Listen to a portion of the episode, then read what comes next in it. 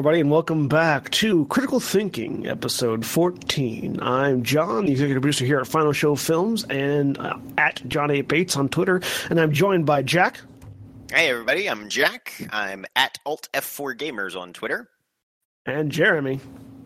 Hey, everybody, I'm Jeremy. I'm J Thomas 411 Mania on Twitter. I'm also joined. You may you may may or may not be able to hear it in the background, but I'm also joined by my dryer, which is currently on tumble. So, um, dryer's on Tumblr. What? no, maybe who knows? Uh, it would make sense of all the social media sites for a dryer to be on. Tumblr would be the one. What toxic fan war is it in the middle of then?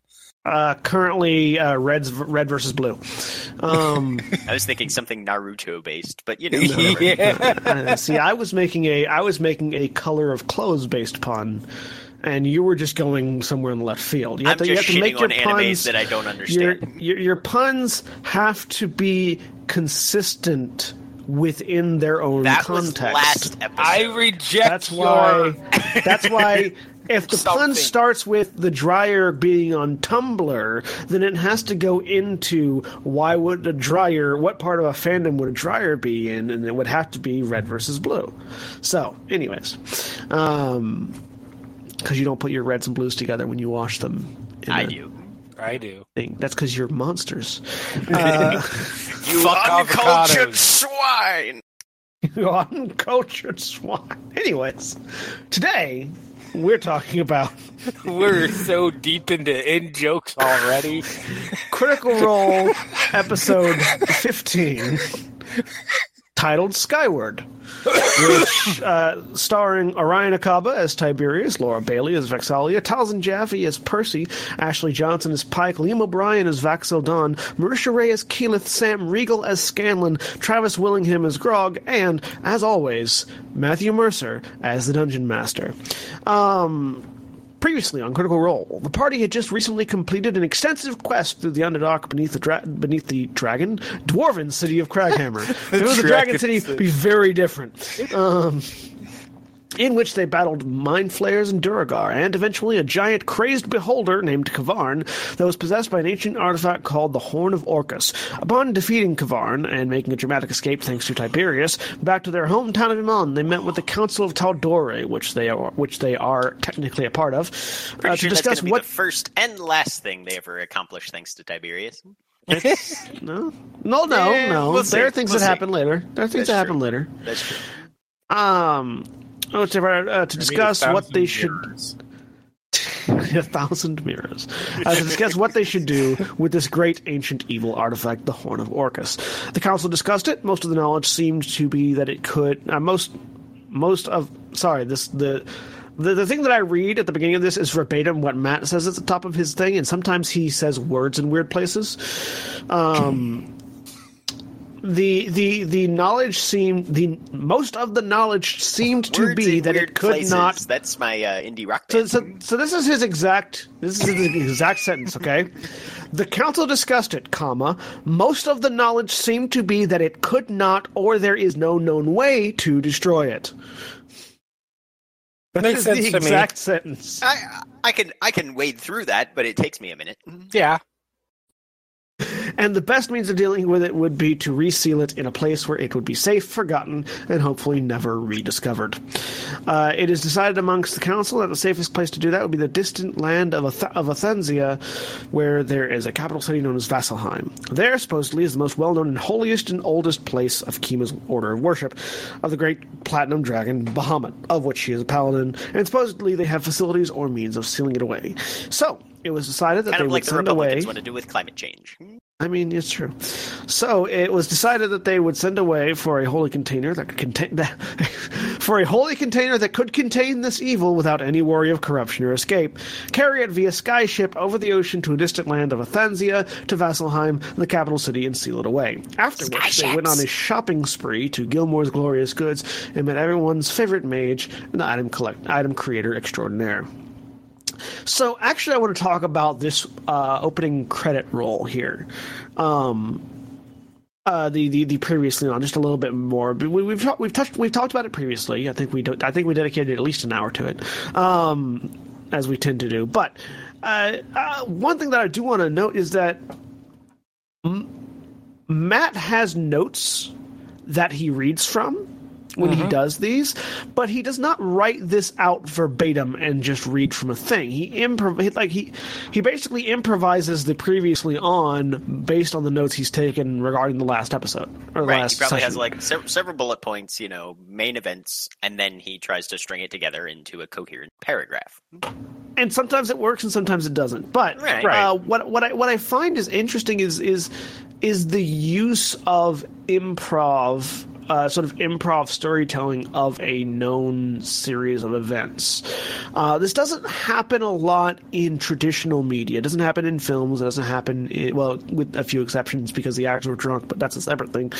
Um, it, uh, it doesn't happen in in, in it doesn't happen in um, in in novels or books, but it does happen in theater, which is still a form of narrative storytelling. Oh, hella, hella form of narrative Yep. storytelling. Yeah. Uh, this this is something, one of the oldest forms of narrative storytelling. I mean, outside of cave paintings on walls, but um, I would Uh, argue that it does happen in on occasional live television, but I mean, Yeah. uh, not intentionally though. mm, not usually intentionally. Uh, typically, there's a teleprompter or a Yeah, usually, yeah. or Cue something. cards. Stuff, yes, yeah. uh, yeah. uh, uh, ex, ex, accepting the people that have cue cards and don't use them uh, when they should use them. Uh, Or like Whose Line something like well, that. uh, yeah, well, yeah. Whose but whose line is specifically an improv show? Yeah, it's it it's a it that is a totally different beast. and is not and and and whose line is not a na- I would not I would argue is not a narrative show. It's an improv show. Sometimes it is, but yeah, They, they they can tell stories within the improv, but the show as a whole, the purpose of the show as a whole is not to it's right. It's Perform the a improv, narrative. not the narrative. Correct. yes. Um, So, uh, just happens. Sometimes it does. Uh, in theater, in particular, uh, quite often there there is an expectation of memorization of lines, but outside of musicals, hardly ever are any lines that are memorized recited perfectly as written on the page. Um, and the only reason musicals end up having that is because there's music and there's like the words are set to And beats, if and even right, and if you fuck up the lyrics, it's going to throw off the song. If you fuck up the lyrics, Right. throws up the song. But even then, there's still some room for improv. Uh, but primarily, what I want to talk about is monologuing in theater and its purpose in narrative. Uh, so, monologuing is a way in theater, in theatrical terms, for us to get inside the head of whoever's talking. Um, people don't actually monologue to themselves. Uh, they, they, they, they might talk to themselves Speak for and yourself. they, they might talk to themselves, but oftentimes half the conversation is in your brain. Yeah, Um, whereas when a monologue, the entirety of the conversation is out loud to nothing or no one, or specifically to the audience. Uh, and it's it's it's used narratively to get us into the mind of the person talking and, and let us experience sort of their perspective and give them a chance to explain why they're behaving the way they are, what they're thinking right now, and potentially what their next course of action is. And this is this I find in, from my experience in theater, is the most often improvised type of uh, type of dialogue in theater because it's influenced by everything that came before, uh, physically came before in the show. Um, you can write a monologue down however you want, and you can expect it to be run along the same lines, but your character's performance influences how your character speaks. And so, how your character speaks influences how this monologue is delivered. And any additional things that happened change the monologue. For instance, a, a very comedic, for instance, that I have in particular, um, I was in a production of uh, Fiddler on the Roof, uh, uh, which uh, is a classic uh, story about uh, a Russian uh, Russian Jewish society being forced out of their home by the uh, by times. by the communists during I don't remember the exact age, but um, That came out wrong. I I'm heard, the, about I heard the the sarcasm, but still. No, no, no. that legitimately came out wrong. I have also been in a production of it. So Oh, that was. I was talking about like ah memories, Ah, memories of the theater. You're Not right, yeah. of like Ah, Hey memories guys, of remember that time that we were a disenfranchised people group, unsubject to oppression from an establishment and forced to relocate against our will? God, I long for those days again. Oh wait, it's still up. No. It should, be Um, it should be mentioned, by the way, that we were recording this at stupid early as far as I'm considered. So it's it's one o'clock here, so It's almost ten o'clock. fuck right here. up. Um, but so Um, so the there's a monologue in particular that Tevye, the, the lead character, has where he's asking God why his people suffer. Um, and it's very God comedic. It's- characteristically says it's fuck it's all. Yeah god says nothing. Uh, but it's, it's, a, it's a very funny scene in which he's he's he's pulling a cart because his his his his horse is lame. Um, so he's pulling the cart from town back to back to his farm and he's you know god i understand that there has to be some suffering and that there has to be poor people but do we all have to be poor? And do we all have to suffer all the time? Like can't there be one day like five minutes where we don't? Um, and in the middle of this monologue, where he's talking to God, uh, as he's saying, "Can there be one?" I don't remember the exact line, but he's he's effectively getting across the point. Can there be one day where we don't suffer? And at that point, the we everybody in the audience and backstage heard this sound of cracking wood. oh shit. And, and in unison with Tevye on stage, we all turned to look at the source, which was the cart he was carrying. Um, and as we all in unison, backstage, audience, and on stage, turned to look, the audience side wheel of this cart popped off and fell over. Perfect. along with the cart. Right. So it's Ah, just the so it's just theater. it's, it's this moment of it's this moment of can't we just have one day where everything goes right? and the cart fucking falls apart. Right. And the audience starts laughing, and Tevye has to stop and wait.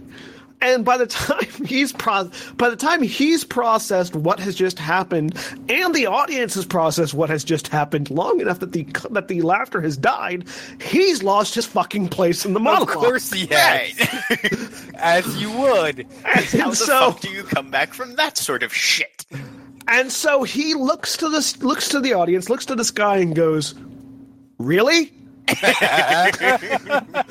and then starts calling for help. And he starts calling and by this point we're completely forgotten the monologue. He's calling in character names everybody that he could think of that was just in the previous scene to come out and help. And as he does one by one, we all start coming out, except for um, the the the son of the rabbi was played by a very good friend of mine, a black guy named Faisal, Faisal Allen. Uh, and he's hilarious. Faisal, uh, if if he hadn't gone into the military, he would have been one of the best comedians of my generation. Um, uh, and he uh, he got to Faisal's character because he's just listing off people that he could think of, and he couldn't think of the character's name because the character's name is son of the rabbi. Right. Um, and so he he- he's trying to think of a name, and he can't think of anything, so he just goes Faisal.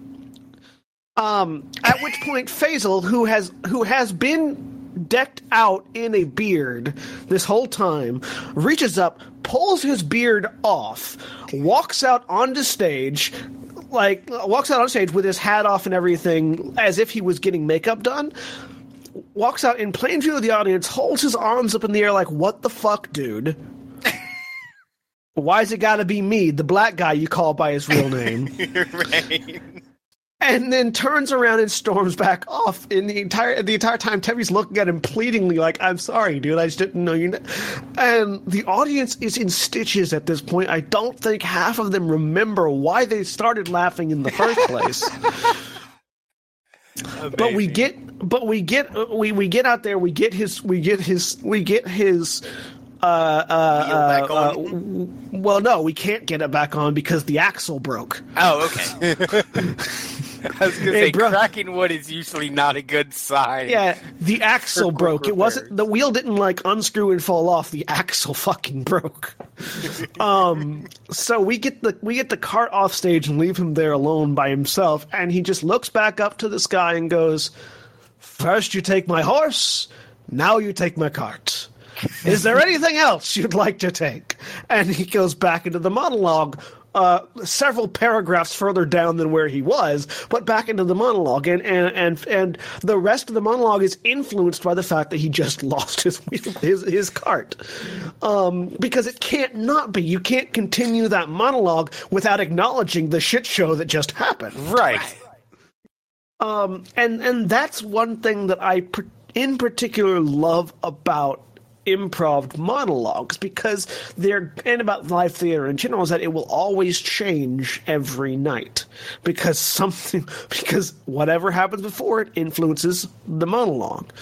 Um and and and that as an aspect of narrative is something that we're kind of losing as theater like theater's always going to be around but at in in this era of live stream entertainment of uh, people playing tabletop RPGs on Twitch uh, like we do or via podcasts or like Critical Role does um, is sort of uh, the improv is still there and is still relevant but at now it, the the these in, in the realm of theater it's all about scale and Im, and emotional impact as opposed to the the the experience of just laughing your ass off for 30 minutes as everything goes wrong. Right. nowadays when something goes wrong in theater it's spider-man turn off the dark and people get severely injured rather than just oh a poorly put together ramshackle cart falls apart. Somebody Um, falls thirty feet and breaks seventeen things. breaks their leg. Yeah, it's like, um, which I, I I I don't know if you guys have any other like improv monologue things to talk about, but that's something I really wanted to share is appreciate the theater that you have, because Yeah. very rarely do you get to have an experience like Tevye's cart breaking. But yeah, no, and and anybody who's been in theater for any any period of time will have a number of stories like Oh, that. yeah. because live performance has inherent risk to it that edited performance does not. Um, and so things like Critical Role or a live stage play or something of that nature, when things go wrong, there's still a social contract between the audience. You don't stop, reset, and try it again. You keep going, you commit to it, and you make it work. And sometimes it works out magnificently, and the audience doesn't even notice something goes wrong, and everybody backstage is either, you know, by turns dying or just holding their breath in hopes that the entire thing doesn't go pear shaped. Or in the case of a comedy, frequently the audience does know and everybody shares in the humor of the unexpected situation, and then the show proceeds from there.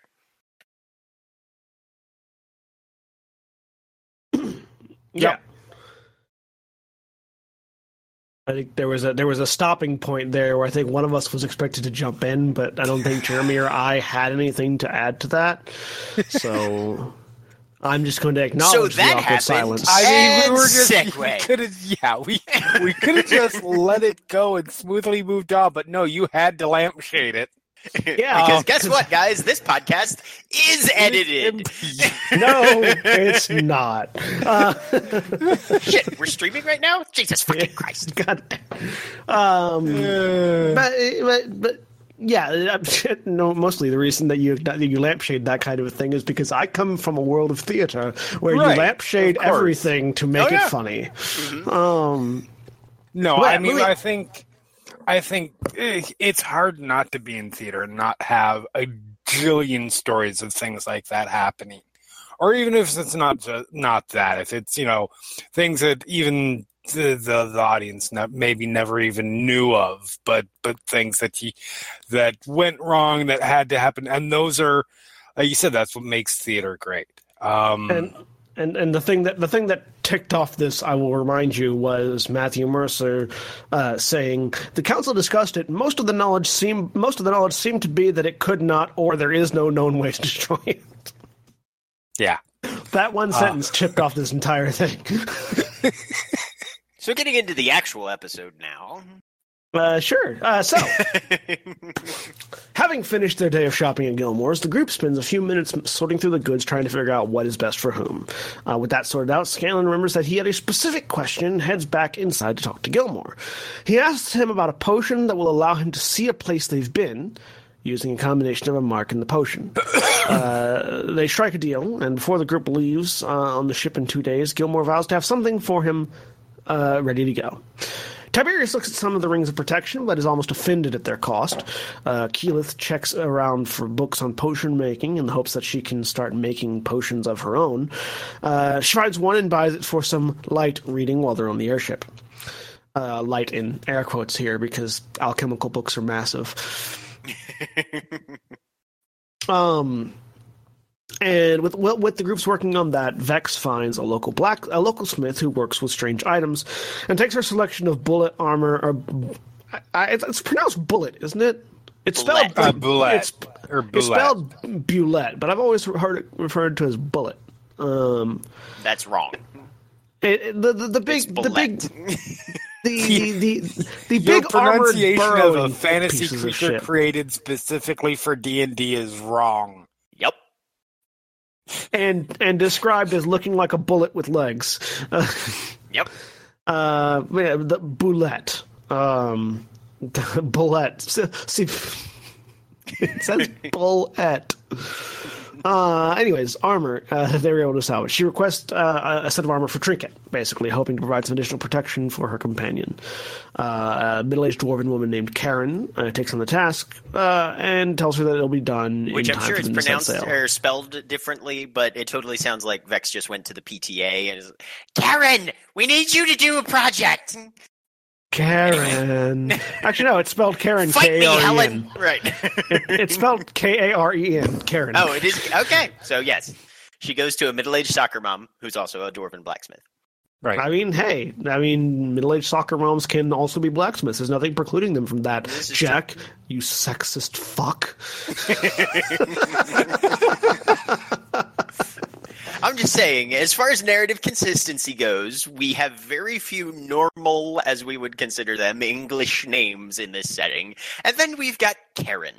And It's true. yeah, And Karen has a and and Karen has a particular, um, like blandness. I would say not not normality Yeah, because there's a normal little, in little bit of a connotation to that name, I think, Yeah. as far as people consider. Yeah. Mhm. It's it's just mm, I mean, you say Fair- Karen, and you think, you know, uh, double tall, white mocha, non fat, no whip. You know, I yeah, you do.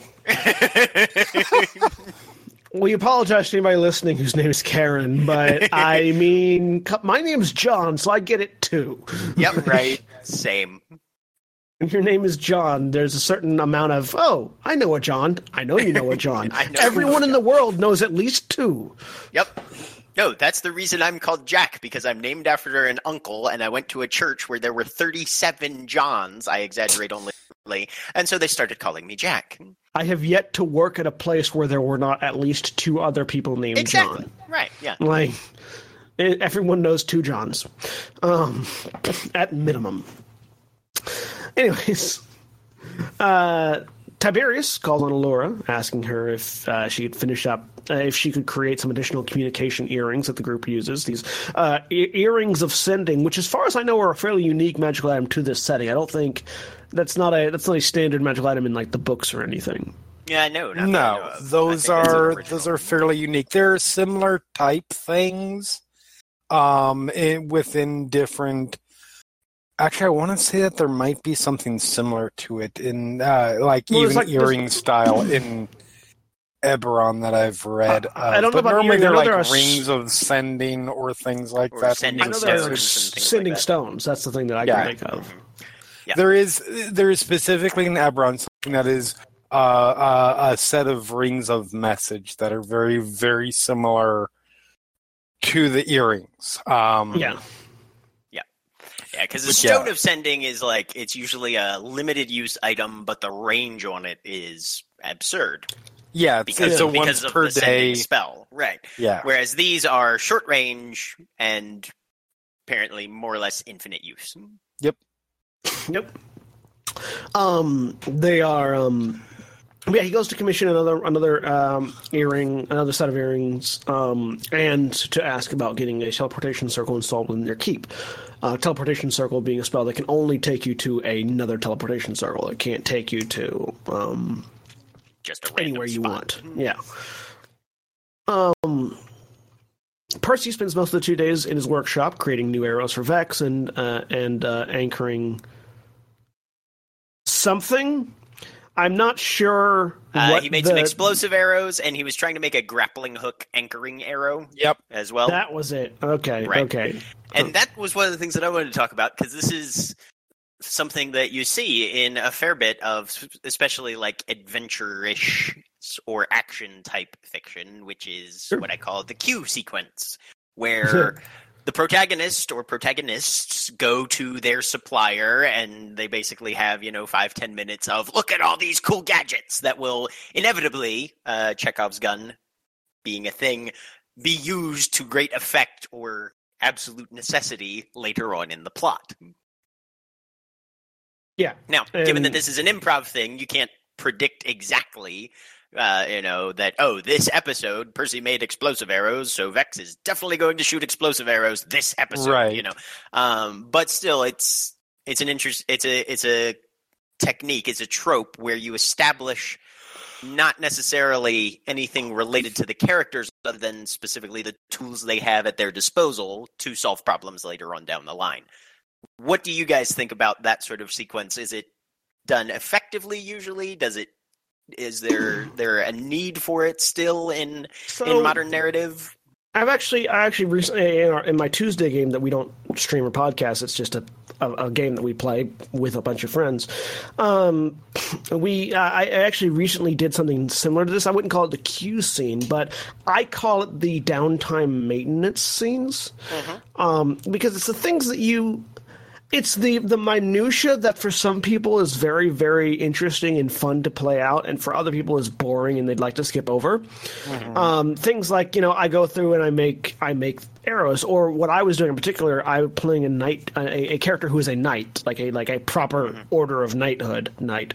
Um, and you take the time to detail out. Oh yes, I'm going to go out to this. Uh, I, I ask the person whose house we're staying at if they have like a guard post or anything where we could clean my weapons and armor. They they indicate like an, a house with oil and polishing rags and things like that. And I go yes. Well, I, you know I go down there, take off my armor, set it up on a rack, get my sword, set it up in a grip, and then spend the next few hours oil cleaning and oiling and and and main, maintaining my weapons and gear um, which is not something you ever have to do in a fantasy setting. There's no to to borrow our favorite, uh, your favorite punching bag, Drizzt Do'Urden. There's never a scene in his books where he stops and oils his swords, mostly because they're magical. But you know, he like he never like stops and says, "Okay, well, I'm going to oil my leather armor so that it gets, so that it maintains its suppleness and doesn't get stiff." Or I'm going to you know sharpen my swords on this blade of rock. He just is always ready all the time. Um, and, and, and, and the reason for that is for some people, that's boring. For people like me, that's awesome. That's why I roleplay because I want to do the minutia, small things in detail because I, these are things that I I know how to do, but I never have an opportunity to do. And so, living vicariously through these characters, I can say, you know, hey, I have a great sword that needs to be sharpened and polished and honed, and armor that needs to be oiled and cleaned so it doesn't get rusty. I'm going to talk about doing that. Um, And it's more Same- important, I would say, to certain types of characters as well. You know, if somebody Yeah. is, you know, a, a a druid or something like that, that character is probably not going to be poring over books, doing research. You know, that it's sort of just a natural. They're they're they're they're hook is more of a natural innate power that they probably just have when they need it. Whereas you take somebody like a smith or another type of craftsman or even like you were saying certain types of warriors or knights or things like that they're invested in their gear or their craftsmanship or their business. And so that sort of thing is going to be fairly key to how that character views the world and operates and thinks and perceives things around them. And so you as a as a writer or an actor, you'll probably devote a lot more time to that sort of practical day to day minutia, as you put it, Yeah. in order to Um, establish and- that character in their I mean, context. For me, like those those kinds of scenes are are, are great if they are particularly relevant to the character either in a thematic way or those kinds of those kinds of scenes it, in narrative or whether whether novels or TV or whatever can provide great um, uh, excuses or great uh, uh, setups for conversation scenes Mhm. Yeah. um that sort of thing that's where i like those kinds of those kinds of of uh, uh, detail stuff if it's just done in terms of okay now this this character spends 20 minutes doing that with no subtext or no it loses me personally Right. Um, Well, like, and- how many of you guys have read Patrick Rothfuss's Name of the Wind? I, I, I have not in Sadly, I have not. I've not had a chance. Right. Uh, there's there's a little bit of a of a fan joke that goes around that the the series is not the King Killer Chronicles. The series is Adventure in College Loans. Um, because the economic pressures put on the protagonist as he's trying to fund and continue his studies in magic is a huge key element uh, in the, the plot, especially of the first book. Um, and so it goes into, you know, all this work that he's putting in, these risky loans he takes out and the consequences thereof, the time he spends playing music in taverns, attempting to, you know, desperately make enough money so that he can come back the next semester, more or less. And in that case, it's done, I would say, fairly effectively. But that's because, like you said, Jeremy, there's an actual point to having that in the story. It's not just, well, they must make money somehow, so let's So take several paragraphs and find a reason that they have money, you know? Right. So I find I find there are three reasons to create a scene like this that it, aside from indulging in my personal desire to see the bits and pieces. Um the first one is like you guys said having a character conversation. There's a great opportunity there are great opportunities for characterization in this. Like if you take a druid druids don't not have to study or read but they do have to they do often have to collect materials. So if you're playing if and i know people that like like to play druids because of the material assertion and collection. They like to take fastidious notes about the exact number of twigs and branches they have in their in on their person. Um and so what you have trade on acorns these days. Hmm? you have you have a person wandering the woods collecting sticks and acorns and that provides an opportunity narratively for a for them to get the satisfaction of maintaining their supply uh, and b for you to potentially have an npc drop in on them and have a conversation or or uh, another player character to to f- go with them and make sure they're safe and they also have a conversation there or for a dread beastie to jump out of the to jump out of the shadows and attack and now this person's all by themselves while they were collecting their materials. And yes they got all the materials they need to defend had to go themselves looking for the mushrooms in bad but part they're of by the woods. themselves. Yeah. Yeah. Because that's the only that's the only place they grow, you know. Um, and uh, uh, things things like there there are so there's characterization building uh, situations like that. There are also um, storytelling, like you were talking about with with Patrick Rothfuss, where this this character has to do this thing in order to survive. So here's them playing, and here's them, you know, managing their finances, and here's them doing that and the other, and it's it's more character building, but it's also serving the plot rather than just serving the character development. And the third aspect is world building. Um, uh, for i- world building, um, in the Saga of Recluce by Ellie Modest Jr., um, the magic of the world is very much tied into um, the uh, the the the way you manufacture goods, um, especially especially the, the the way the magic. Uh, the way the magic uh, works is there's two different sides. There's order and chaos, and the order mages are black mages, and the chaos mages are white mages.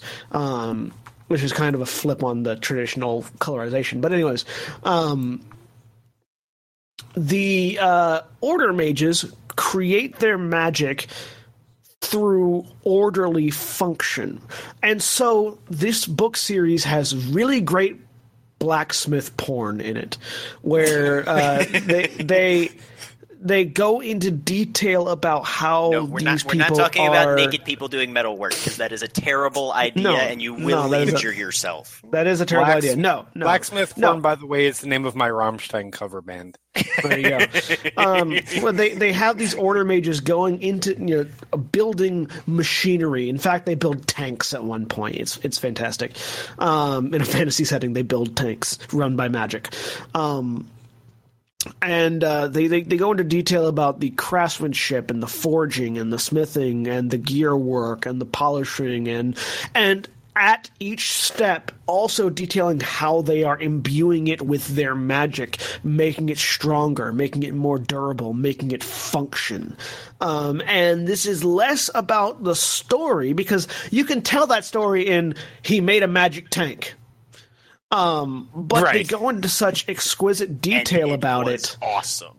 Yeah, and it was awesome. they go into such exquisite detail about it to reinforce exactly what it is that this person is doing. He is not just waving his hands and creating magic. He's creating magic through craftsmanship.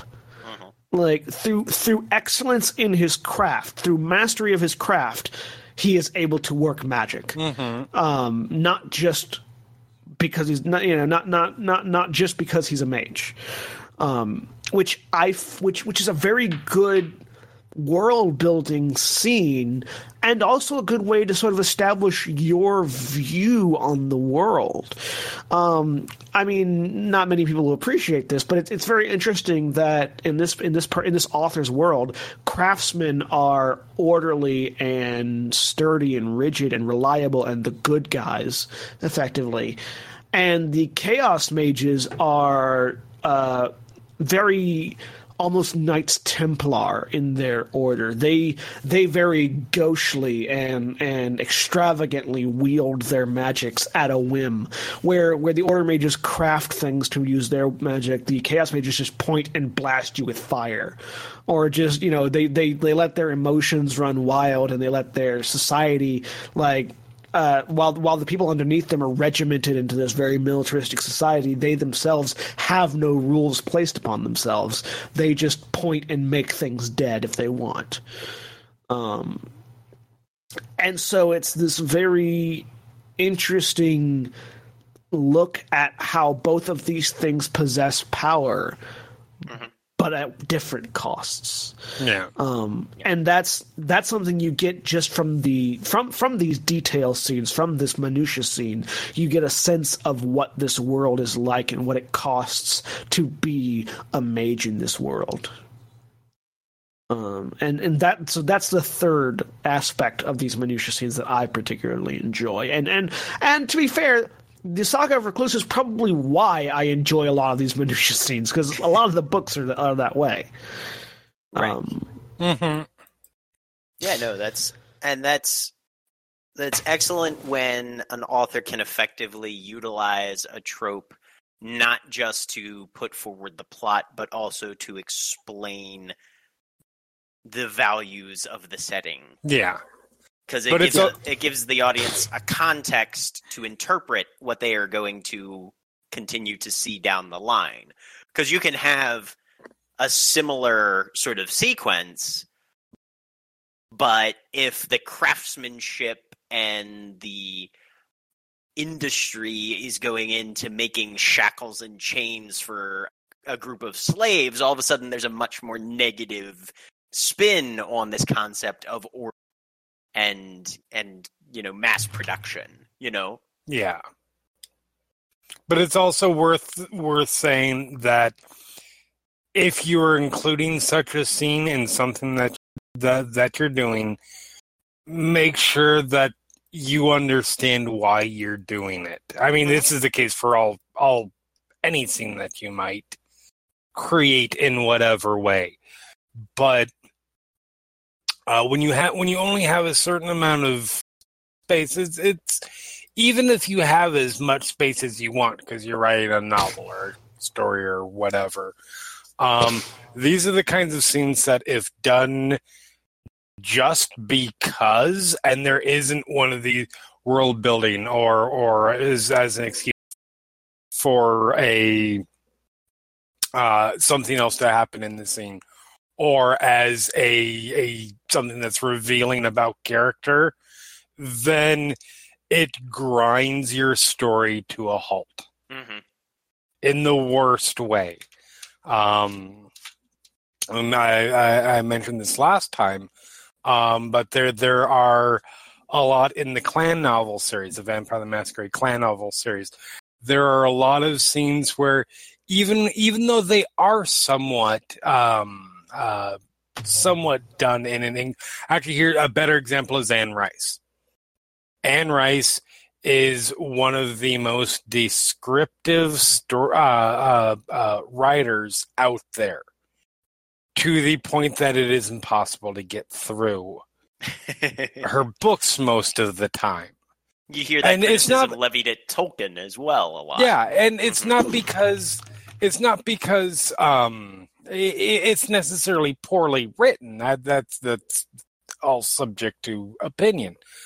But it's because it's constant pages upon pages of over describing everything and, and so on and there's not really a point to it whereas if you look at by a comparison um, there there is a key scene in uh, uh, the book uh, uh, American Psycho, um, which which is done in the movie as well. If you've ever seen the movie, where he's talking about all of the uh, everything in his apartment and and where it came from and and that sort of thing and in the, in the in the movie it's done it's it's a lot easier to get through that particular scene because it's a short scene. In the book it's like an eight page chapter of non-stop. And i mean literally non-stop.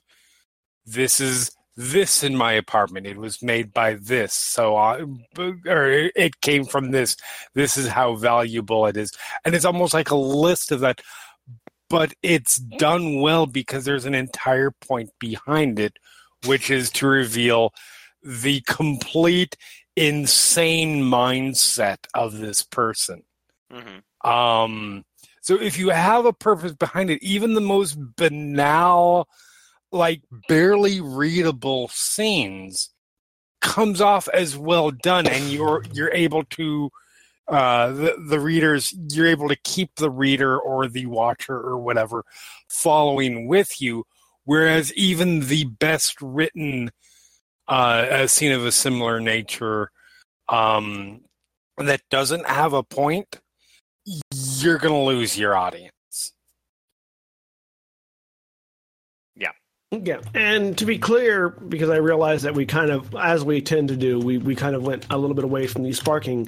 The thing that sparked this discussion, uh, they don't go into all that much detail with with anything really that Percy does in his workshop, mostly No. because nobody but Taliesin would understand what he's saying. yes Um, because Taliesin, because Taliesin is one of those players, kind of like what I do with my armor upkeep that I was talking about previously, where he does go in, he, he, he goes into the minutia of things because he's interested in them, and and he he has this uh, breadth of like, uh, he he he actually does study and collect old well, I work. We actually had a conversation on Twitter about it uh, not too long ago about the, the workings of the flintlock pistol they use in the opening uh, in the opening video that they eventually get to, um, because it's a it's a backwards because the hammer the hammer slams backwards rather than forwards, and so it doesn't look like it moves. But anyways, um, because I also like I said I also get into that kind of minutia. Um, so to be clear, they don't, they don't do that. He just says, "I'm going to make a couple of explosive arrows, and I'm going to try to make a grappling arrow." Um, hmm And, then there- and then there's some dice rolls and results. and are. then there's some dice Yeah. rolls. and- results are. Yeah, right. They they they keep it fairly succinct. In Yeah. terms of, in terms of how it's There is one other thing that happens in this, and it's not really covered in the in the that that actually got on my nerves a little bit. Sure. um, which is so we've talked a lot about continuity and the importance of like if there's something significant to this to to uh, character dynamics or the like, you can't just let it drop.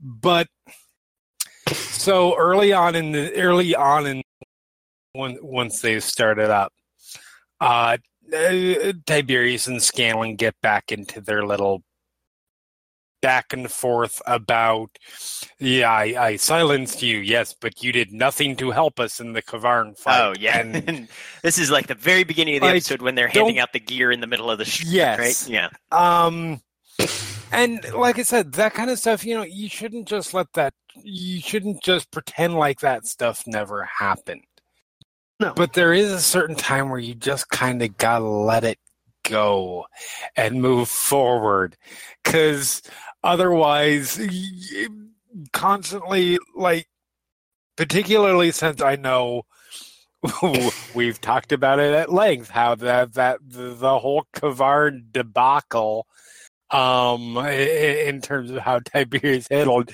is like one of the most frustrating part of the last several episodes.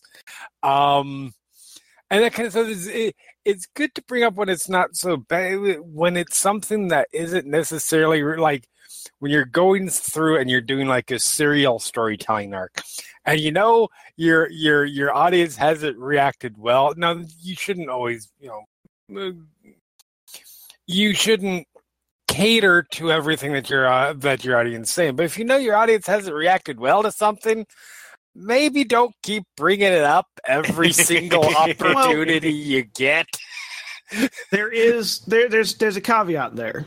Yes of Uh, course you, you shouldn't cater to your audience's whims. You should Yes. cater to your audience because they're your audience, Well, but of not course. specifically to their like ever changing uh, fan- flights of fancies. But you shouldn't. Yeah, you shouldn't be you, like.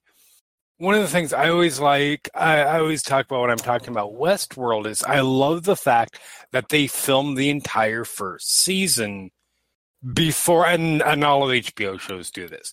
The entire season is in the can before the first episode airs Mhm. Oh yeah, um, which is entirely different from how it works on network. Um, so, like when Westworld came out, um, they had everything filmed. So when people started pr- started talking about and speculating about certain things by episode two, um, there was no temptation from the uh, from from from from uh, John Nolan and I forget the other the other showrunner's name to change what they were going to do because this was the direction that the audience wanted them to go. Because if you fall if you if you fall too far down that road, you're doing everything the audience wants you to do, and the audience doesn't always know what it wants. You start, Um, you start, you start treading very close to soap opera territory at that Yeah. point. the, yeah, the, that, that that that's one of those. This, talking about production as a as a producer, uh, as the executive producer of Financial Films, um, you you you play to your audience, but you don't play for your audience. Yeah. And and and to to make that sentence make sense, uh, think about the last time a show surprised you. That's because the writers Antediluvian. That's because the writer uh, knew where you were going mentally and knew how to subvert that expectation. If you are writing for your audience instead of to your audience, uh, you write only their expectation, and yeah, you might enjoy it because it's what you want, but what you think you want, but it's never going to challenge you and it's never going to surprise you. It's never going to make you think or make you introspective. The purpose of entertainment is not just to entertain, although that is a very large part of it. It is also to elicit an emotional and cognizant response. Yeah. It it's it needs to make you feel and make you think. It doesn't just make you happy. Um, which is something that you know there are several early writers that get into writing and don't understand that most fundamental not even just writing any sort of content creating that most fundamental of aspects in fact there are entire news networks that don't understand that most fundamental of aspects I would say most news networks, yeah. yeah, uh, rather because they give you what you want. They give you what you what they give you what you want, not what you need. Right, right. Um, and and, And if anybody that doesn't and if anybody doesn't understand that concept, go watch The Newsroom from HBO. It's not Yes. 100% Bible, but it does get that point across fairly clearly. oh yeah, um, yeah, and and and as as entertainers, as content producers, it is our job to provide you what you need, not what you want. Um. And hopefully, yeah. what you need at this point is to hear three guys going off on various tangents all over the place. Right. Which, by the way, are not going to stop because not a lot happens in this episode. No, Have we talked about Pike in the Temple of Sarenrae yet? No, we Uh, haven't. not yet. I not yet. a about to get there. That that is very that is next. So Okay. Uh, uh, so uh, Percy spends most of the two days at his workshop crafting some new arrows for Vex and uh, attempting to make a grappling arrow. I don't think he succeeds in the grappling arrow, but he does make three excellent explosive arrows, which earn him a kiss from Vex. And the audience goes, "Aww." Um, and then Pike spends the time spends the two days in her temple, trying to reconnect with her god, whose touch she seemed to lose while underground. Now, if you wanted to talk about it, would be Yeah. the time. Okay. No, um, I I really liked that sequence. Um, and religion in art is a tricky topic at best. I would say a lot of the time because of You don't the- say. Yeah, yeah, I know, right? It's it's it's this Are it's this sure? brand new concept that I know that hardly any of you are familiar with, but dealing with religion in an entertainment perspective especially is tricky. Because religion tends to be i mean in this one it's a little easier. If it's a completely fake religion you're you're frequently off the hook to a great extent. But still the concept of deity um, and how that affects the day-to-day life of a character or an individual is something that a large amount of your audience will probably have very strong opinions on one way or the other. Mhm. Well, and to give you an idea, here in the South, the saying is that there are four things you don't talk about in polite company. Let me guess. Government- religion politics. Government, guns, God, and football. so religion and Um, politics Effectively, but government, guns, government, guns, God, and football. Those are the that's the four. Um, and it has to go that way because it's GGG. G, yeah, anyways. Um, but, but yeah, like that. That's how. That's how serious a subject it is. That entire swaths of culture have a funny uh, have a funny uh, uh, uh, uh, letters letter correspondence joke regarding the taboo. Right, like Yeah, no. When No, I was growing up, it was it was politics, sex, and religion, and sometimes you can talk about sex. yeah, Right. Yeah. You know. yep. I mean that that that I yeah that was that's about the same except for we didn't even ma- sex didn't even come in because you didn't even bring it up in that context. But yeah, um, and you know, I, I came from a very uh, fundamentalist religious background myself, um, and I remember constantly being bombarded with these opinions on how Hollywood handles our belief system and that sort of thing. And we were, of course, never happy with it, um, despite the fact that, you know, looking back in hindsight, Hollywood had some decent things to say about the type of people that I grew up with, and even myself at that time, uh, that were not entirely unfounded or wrong, um, despite what most of the people in my peer group and and community would have contested. Uh, but I really have enjoyed how Critical Role has been handling it here because And again, it's a little easier for them because it's fake religion, and there's no question on whether or not gods exist. Whether or not you like them, sure, that's up to everybody's particular in character preferences. But Then, then, then why there. does the then why does the wall of non-believers exist in the nine hells? Because you're still allowed to not like them. it's true. For the same reason It's that there is- specifically the wall of non-believers. For those of you that aren't familiar with the D and D setting as in general, throughout all the realms, the the the non-material plane locations tend to stay pretty much the same. Just the material plane will change. And in one of the various gods of death's uh, realms, there is a brick wall in which they put as mortar and brick atheists. So, point of order on that. Um, we're talking That is- about we're talking about setting. the Forgotten Realm setting. Um, it is not atheists; it is those who have not dedicated themselves to a particular god, Okay. The undecided. which is different.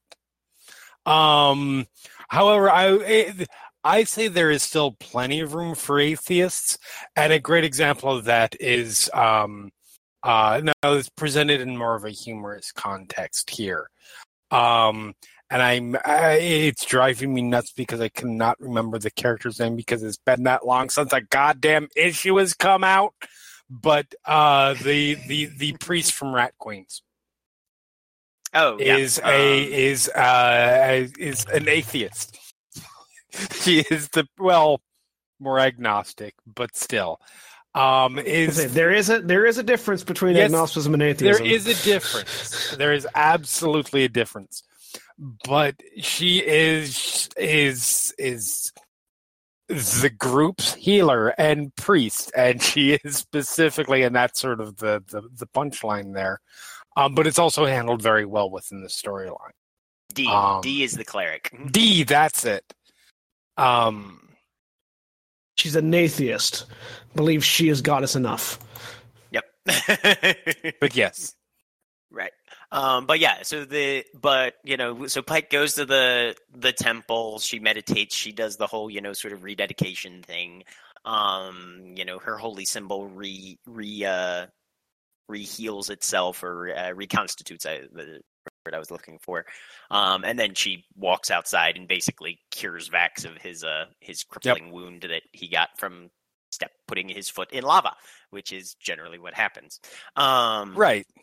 and but it's it's handled very very diplomatically and especially given that it's a focused scene on a single character uh, mercer as the gm is able to delve deep into sort of the significance that this character at least feels to this spiritual connection and duty and and commission that they sort of have on uh, on behalf of of their their deity and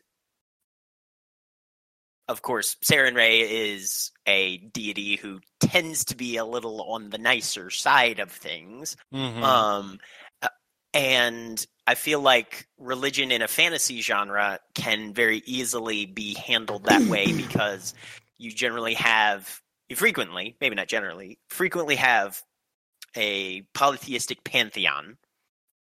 And so those deities can be stand ins for concepts or topics that may need to be addressed because they have their domains, you know. And so Sarenrae tends more towards the light, wisdom, healing, little bit of war, but not all that much, you know, um, aspect of of a, a dedicated deity as part of a pantheon. Whereas you've got other other entities that personify other abstract concepts um, and are are associated with those in the in the minds of more or less the uh, the temple attending public, as it were. Mhm.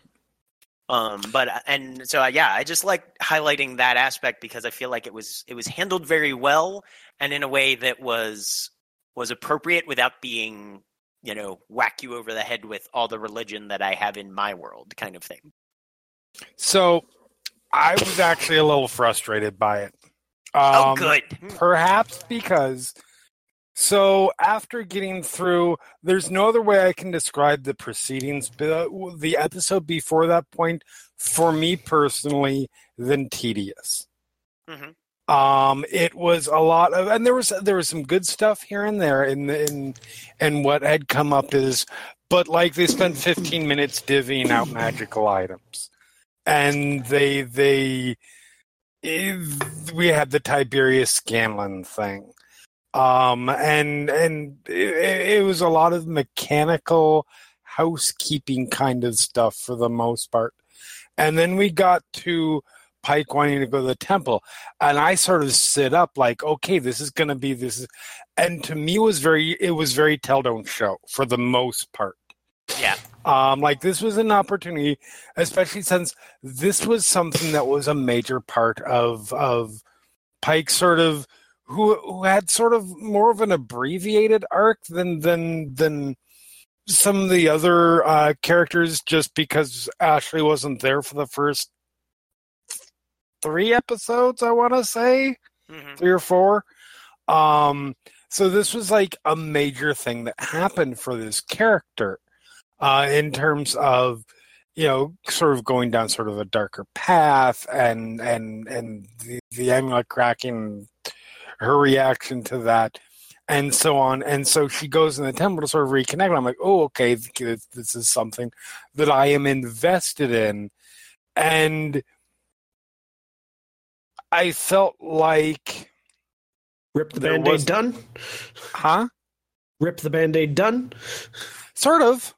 I Yeah. mean that that's a little bit how it once talking about, you know, okay, well the Matt's description of okay, and you do you know, after you do the meditation and and uh, the, the stuff that you did in the temple, once you sort of touched on on her and the amulet, you know, fixes and that sort of thing. That stuff was all kind of cool, but as like it felt like there wasn't a lot of personal growth to match at least displayed or or or presented to the audience that matched the resolution of that arc to me So for for me, there, there seems to be two separate topics we can talk about here with Pike in particular. Um, one is the present the, the, the, the way you present religion in, in this types of stories, and 2 is and, and the purpose for presenting religion, and two is actually how you end character arcs. right Um, typically, we'll, start on that one because the religion one I feel is going to be a longer conversation. But um, the, the the how you present character arcs uh, tends to be uh, you, you have a beginning, a middle, and an end. You have the, the start of the character arc. In this case, it was uh, Pike. Uh, being a little too bloodthirsty in in in the Underdark, um, and sort of almost reveling in sort of the chaos uh, that you can that that that was resulting in their actions, or that was re- resulting from their actions, and then two, the realization that she had been doing it this was sort of like the where the middle of this arc, um, which is when her her she realized that her symbol had been broken, and she real oh, I did a bad thing. And then three, the resolution, the, the, the final end of the arc, which would be here uh, rededicating herself to Sarenrae and um, restoring Sarenrae's faith in her. Um, and when you consider how long it took to go from point A to point B, uh, how, how you know because it was a it was a good episode or two of actual in-game actions and things before she realized, oh my my symbol's cracked. Maybe I did a thing. right Um, and then sure she was away for a few days, so there wasn't a whole lot of uh, in in in game for a few episodes. So there wasn't a whole lot of uh, in game stuff, but um, there, there there was no. It didn't really get brought up again until now. There was nothing like the, from from oh I realized so from killing things to oh I did a bad thing. There was things happening related to this arc, and then from oh I did a bad thing to now I'm all better. Nothing really happened right uh, which which can seem like a very dissatisfying story arc. This happens a lot in Marvel, uh, in Marvel and DC comics, where you'll have a really good setup, a really interesting setup, and then really interesting climax, and then it just shits itself all over the third ha- the, the, the third part of this. Uh, you don't say does that happen bone claws. Um,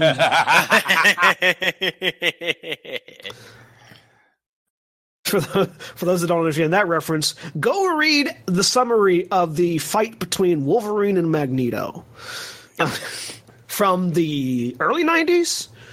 Was it early? was Uh, uh, mid- early or mid '90s? Mid '90s. From the mid '90s, where Magneto said, "Oh, I can beat Wolverine easy. I'll just rip all the metal out of him." Oh wait, bone claws. Rah! Um. It was a silly time. The, the '90s was a silly time, but uh, but but, There was but- really but- especially- stuff especially that for arc, comics. But yes, there was some really good stuff in that arc, and then there was some really bad stuff in that arc. Um, but it, it it happens, um, especially in, in comic books. Uh, but to talk about religion a little bit here, uh, just so that and so that everybody listening knows, I'm agnostic. I have always been agnostic. I have been agnostic my entire life, even though I come from a family of Catholics and Baptists. Don't ask how that connection got made. It's weird. I Um, mean, that connection gets made a lot more than you think, actually. you're right. My, my my my grandmother was a devout Catholic. They got disowned by the church for marrying a not Catholic, and then my grandmother on my other side was a, has always been a Baptist. Um, so yeah, yeah, yeah. That's the thing that happens. By the way, if you marry outside the church and the old Catholic in the old Catholic faith, I don't know if it still happens, but you get disowned by Ex- by except the when it comes entirety of the time, church. except when it comes time for financial pledge season. Well, I mean, yeah. Um, but Fun uh, fact: I, I've the flag of the Vatican is a twenty dollar bill. so so uh, two, not enough zeros on the back of that thing um so my my view on religion has always been kind of weird in comparison to the rest of my peers and culture because uh, and and to be clear so for those that don't know agnosticism is not a lack of faith in god. It's Correct. not that. It is a it is the understanding that by its very nature it is hard if not impossible to prove the existence of god. Therefore belief is the more important aspect of religion and i don't know if it's the most and, and everything outside of belief i'm not 100% certain on there are a variety of different flavors of agnosticism hard agnosticism soft agnosticism true agnosticism uh, uh, uh, uh, um, religious agnosticism or theistic agnosticism and atheistic agnosticism within Diet agnosticism agnosticism, gluten free Yeah. agnosticism. Yeah, within agnosticism, agnosticism. you know, you can you can believe in God, not believe in God. You can believe in one God. You can believe in many gods. You can believe that you can believe that you can't prove the existence of God. You can believe that maybe we can, but we can't currently prove the existence of God. But throughout the whole thing, the belief in agnosticism is that the belief itself and the search for knowledge is more important than the God itself. Um, and so which which is opposed to atheism, which is just there is no God. Um, Hard stop. hard stop. Period. Um, and so my interactions with religion in storytelling is very different and very much more abstract and personal, as the two of you have experienced. Yes. Um, there tends to be lots of "Vroom, you are now out of your body and in an alternate dimension talking with God directly because because it's about the belief you have and about the connection you have with that thing. The way Here's a it's god that's made of black smoke and teeth, and it wants Yeah. to kill everything. yeah, have fun. Um, and you you sort of sort of with my interaction with with my directed or written interactions, it's less about what the god is and what the god means to you. Um, with the way it's portrayed commonly in fantasy settings, gods are solidly in place one thing. They have always They're a been little bit this thing static.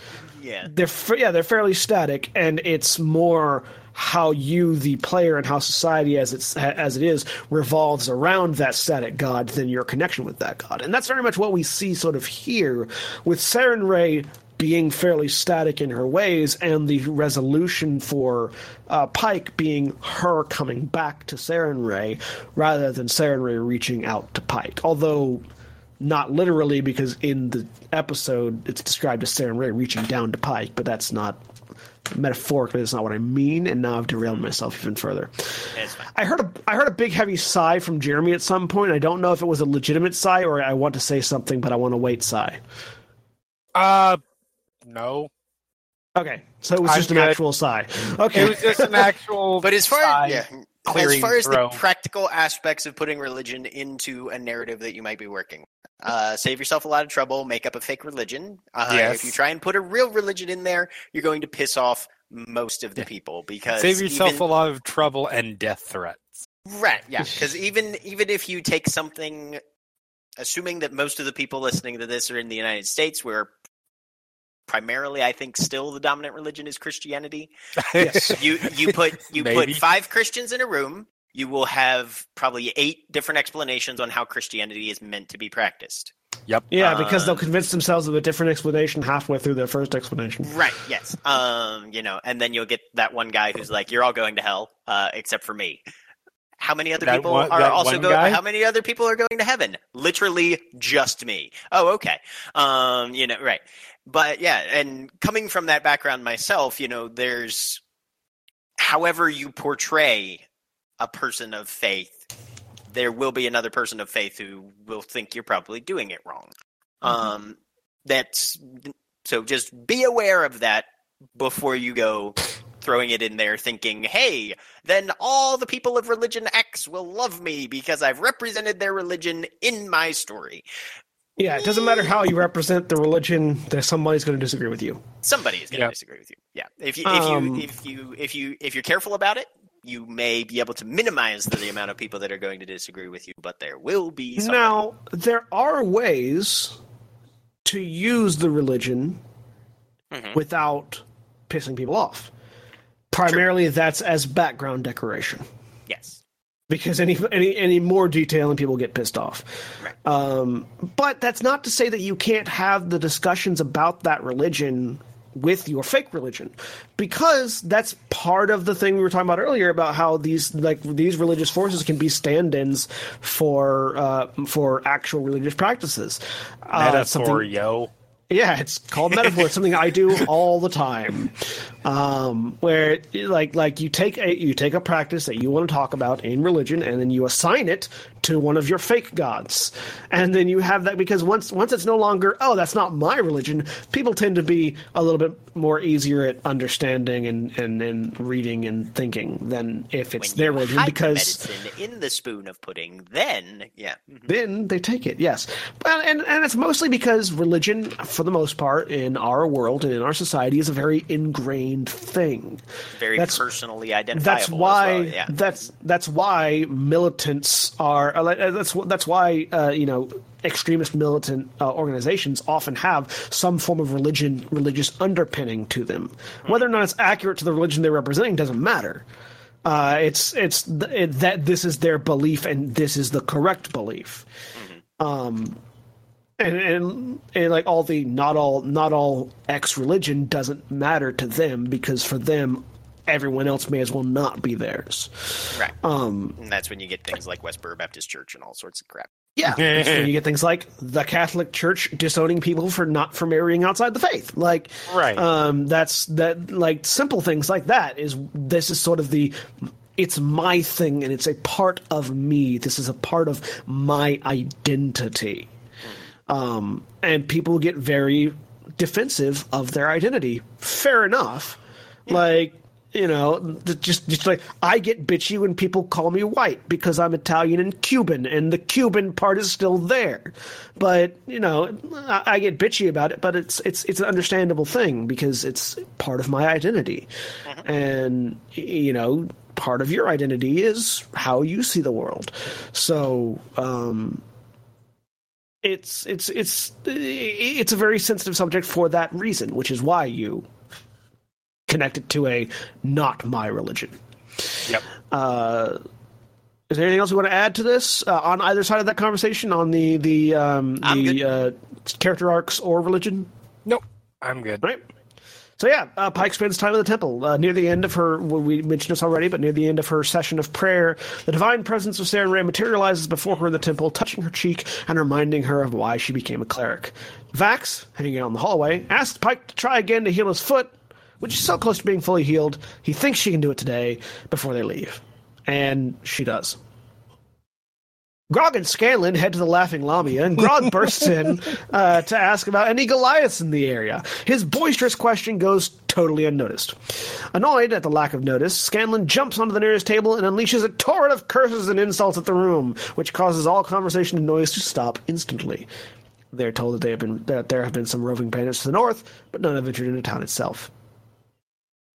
With their errands run, their items crafted and collected, the group ventures back to the palace to meet with Lady Kima to begin. And and the reason that I'm doing that stop, break, launch into a thing is because that's kind of how the episode goes. It's very Yeah. much isolated scenes that happen and then are left behind. And that's actually something I think we should talk about as well. Um, another tangent to go on. Uh, this idea that this happens more in television than in narrative than in most other forms of narrative media. Television and theater are the two narrative locations that this happens the most, where a scene happens and then another scene happens. Mm-hmm. And there's no transition, there's no connection between the two. And in some instances, this actually it's, it's kind of hard to say. In some instances, this is good. In some instances, this is bad. In some instances, it has no effect whatsoever on the narrative.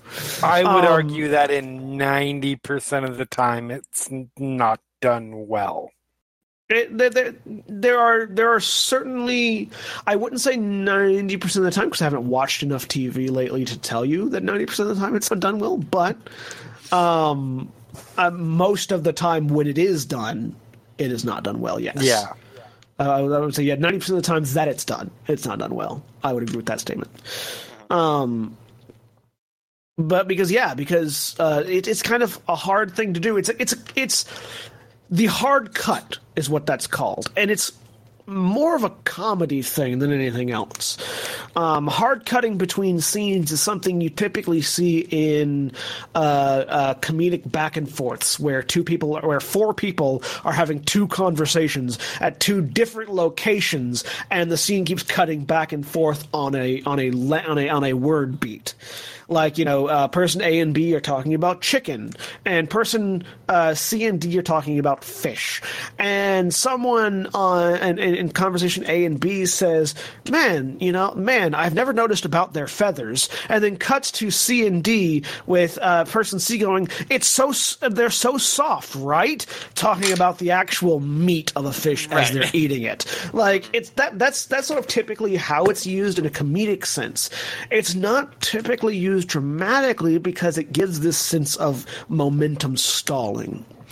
I want you to imagine But at least in that previous example, though, Yeah. the dialogue is the connecting thing. Even Yeah, if the the dialogue is the of each transition. scene- There's connective tissue there. Yeah. Right, yeah, because I think Um, of whichever episode that was of Sherlock when he back from the dead. You know, they do that interspersed throughout, and there's an entire sequence of of of a conversation happening, but different characters at different locations are providing this this continuous dialogue. You know? Mhm. Yes. Uh, and the dialogue there is a connective tissue, but Right. they're- the scenes themselves are separate. Are yeah, Um, disparate. and, and and to be to be clear, the definition of a scene in narrative, at least in the, in theater and film writing, is whenever you move from a location to another location. Yep. Uh, when, whenever there is a exterior building day, interior building night, that is the scene break. Yep. Uh, the conversation might continue through it, but the scene changes. Um, the uh, uh, uh, uh, in narrative, on the other hand, I want you to imagine that you're on a roller coaster, and you're going up and down and up and down, and in the middle of one descent. And so you're you're screaming down at 125 miles an hour, and then right at the middle of that downward decline, the entire thing stops on a dime. Mm-hmm. That's what cutting a scene like that to jump to another scene is like narratively for the Yeah. viewer and reader. because like, oh, something's happening, something's happening. Oh, it's interesting. For instance, just as as an example, Grog and Scanlan. Uh, Scanlan jumps up and unle- and just shuts the entire place up, and they give him their information. You're still in the middle of that downward climb because okay, so they give him what they want. What happens next? Moving on back to Lady Kima, um, there's no there's no denouement. There's no downward action. There's no. All right, well, because There's logically no finding a something point has of to, resolution before you move on to the next thing. Exactly. There has to be something has to have happened because Scanlan and Grog came in and made a ruckus to demand information, and they got that information, but the aftermath of that ruckus still exists. Right. Like that hasn't been resolved yet. Scanlan Right. cussing people out hasn't been resolved yet. Um so what happens? Do the bar patrons all right, we gave you the information, do they then slowly get up and start picking up chairs and advancing towards Scanlan? Uh do they just resume activity and start ignoring them again? Uh then what happens after they get that information? Um and when you just sort of cut it there, that it, it leaves the audience in mid momentum going what uh, uh, what but what? And when you're in a lurch like that it's it, it's very hard to connect to the next scene. Yep. because you're still in, mentally you're still in that previous scene. Um that happens that happens a lot in role-playing games more often than more often than most other forms of narrative uh, primarily because there's seven people trying to do seven things Right. um, and but- and as a as a storyteller or a game master, you're generally trained to shift the spotlight whenever you can, so that you, the other six people around the table don't get bored.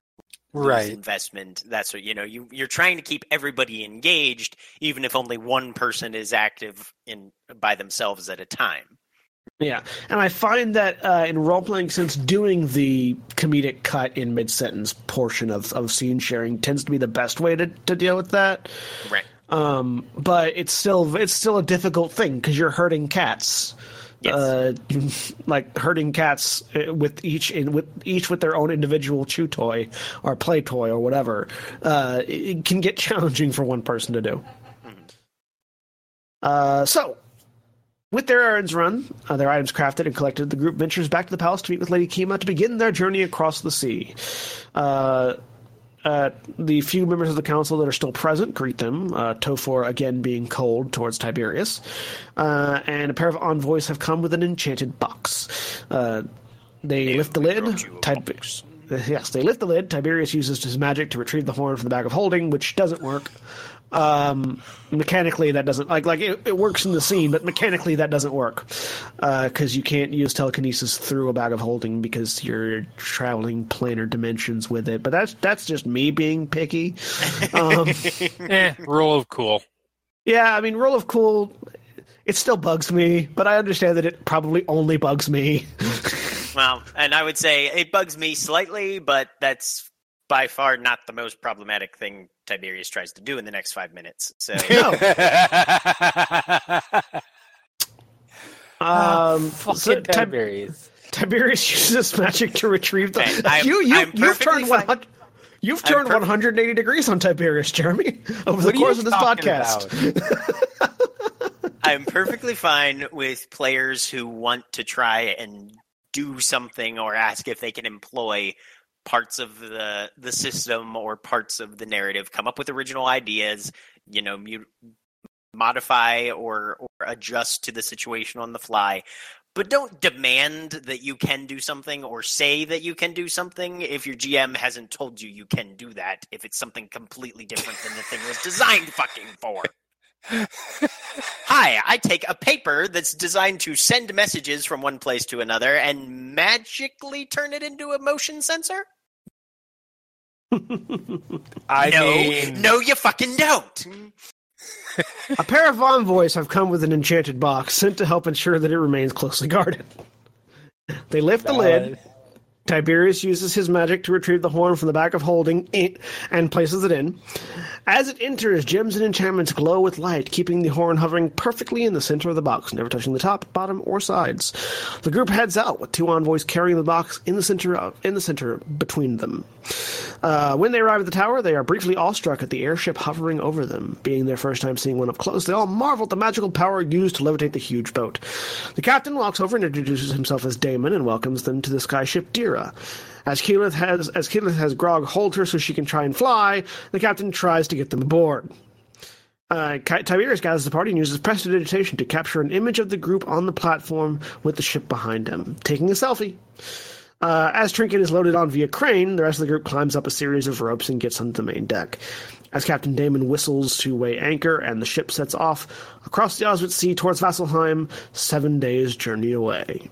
So here's a question: What would you guys say? Strengths, comparative strengths and weaknesses of narratives that do this sort of travelogue thing, jumping from place to place, you know, and and pursuing plot lines across a, a large uh, geospatial theater versus a more static storyline, one that takes place maybe just in a city or uh, in in a much more compact and consistent. Uh, I don't know, geographic area. guys. What do you think? Well, that's why I'm asking you. We'll I start mean, with Jeremy. I mean, I there's a lot there. There's a lot of benefit in both. Uh, it, it it it's good timing for this for those who listen to our other stuff, um, because the in in Eberron the party has just left uh the the city that they've been contained in with the, for the first however many episodes it was. Um, and, Uh, 14 episodes. 14. Well, you guys left the episode before, so 13 episodes. Um, we had to get to a train fight, but 13 episodes, and then they they, they left out, and there's there's a lot of benefit to both. I really like seeing. I really like uh, when when I'm doing a story arc, um, or or I'm I'm writing something. I really like setting something within a single place for a fairly long period of time because that allows you to get comfortable uh, with with the setting on a micro level, and that allows you to get comfortable with the characters. Um, if there's a certain stability, if everything's constantly changing around the characters, it's hard to get really invested within the characters themselves because you it's it it's new information overload. Mhm. Um it so once you've been in a certain setting for for a certain period of time and you are comfortable with the characters, you know how the what the characters generally how they react to things, you know, you you feel like you have a good handle as a reader slash viewer slash listener, whatever. Um, then there's a lot of value at that point in taking them. You certainly don't have to, but there's a lot of value in taking them outside of that setting and then exploring your larger world. Mhm. Um, because at that point, it is introducing those characters who you are now familiar with um, on on a fairly strong level to new situations, new and, and entirely new characters, uh, new things that are not possible within that somewhat more restrained uh, uh, uh, setting. Um, that's generally how I like handling that sort of thing. Uh, I, I I find, like I said, I find that if I'm watching something and they are taking them on a road trip right away, uh, this is why I don't get into procedural television shows a lot, as a matter of fact. And it was sort of tough for me to get into uh, Supernatural in its first season, is because you're still getting used to the characters and they're traveling from situation to situation to situation, dealing with these sort of different, you know, entirely different um, uh, self-contained plot episodes, and you're not really necessarily getting that good of a good of a a, a handle on the characters because everything is new and everything is crowding in there. Right. Um, so yeah, Um, for me, I, I, I like both, and I do both. I I, I've written uh, campaigns for both, like one entirely set in one city, and you guys experienced one that went around the world and involved the entirety of the world. Um, I find that yes, there is certainly a, a certain amount of everything's constantly changing. You're constantly coming into new cultures and new new places and things um, with the around the world kind of story but it also helps you get to know the players and the oh, characters that you are working with uh, from a GM's perspective, at the very least. Uh, uh, not talking about like narrative at this point, just from D and D in particular, um, because you get to throw these people into all these various cultures and you see how they react. For instance, I now know that none of you are big fans of the extremely, extremely authoritarian capital punishment type uh, society. So uh, I, I, mean, know that. Give me the right character that I'm playing, and Well, yeah, all yeah. for it. But Yeah, but you know, there's there's there's that you know uh, that that kind of a where, where honor isn't just an abstract concept, but is a very real thing and has very real consequences. Hey, nobody Um, expects the Spanish Inquisition, but the Spanish Inquisition sure as hell don't expect us either. It's, it's fair. It's fair. It's fair. What the fuck am I supposed to do with these guys? Just kill them. Um, but uh, but, right but- back, motherfucker. but yeah, so like you, you get to you, sort of get to um, throw your players at a wall and see what sticks effectively. Uh, and uh, I find that very like broad street, broad seeking areas uh, uh, can or broad seeking stories can do that. Where you see not only do you see these characters, you never really see them in their native habitat, so you never see them comfortable necessarily, or, or occasionally you might, but not for very long. Um, so you do get to see what they behave like when it's actually raw them and not them in a setting where they're in control. Uh, alternatively, with a single city story or something similar to that effect, and that was a lot of S's in, uh, it, or S sounds. Um, uh, you you get to not only get these characters comfortable with themselves and with their surroundings, you get to have them. You know, like a campaign I have is I, basically a campaign that I have is where the entire party plays uh, members of the Waterdeep uh, of the Wa- Water Dovian Guard. Of the, the city guard of Waterdeep in, in, in the Forgotten Realms, um, which if you're uh, familiar at all with the Forgotten Realms, the city guard of Waterdeep get into some crazy fucking shit. the worst Um, job ever. Worst job ever. Water Clean- Davian Guard reminds me so much of like Terry Pratchett guard stories half the time. Yeah. Like, I would love to see you guys as Waterdeep guard, as Waterdovian guards, because that would be just. What are we doing today? Well, uh, an archlich rose in the Undercity. We also have to deal with adventurers who went missing in the Cobalt Mines to the north, and there are pirates attacking the bay again for the third time this week. Fill out your patrols? situation reports. you bastards. Turn in your goddamn paperwork. So like they're like like water Waterdovian guards are in their own right powerful adventurers, not because they were ever adventurers in life, but because if they last more than a week, they have to be. Right. Um, and so I, I I love the concept of you, you get these characters who are in a city that they know very well. This is their city. They're the guard. Like not only is it their city, they have authority here, and then pulling the rug out from underneath them and seeing how they behave in the, when the chaos falls. Like that is even more of a fun story to do. Yeah.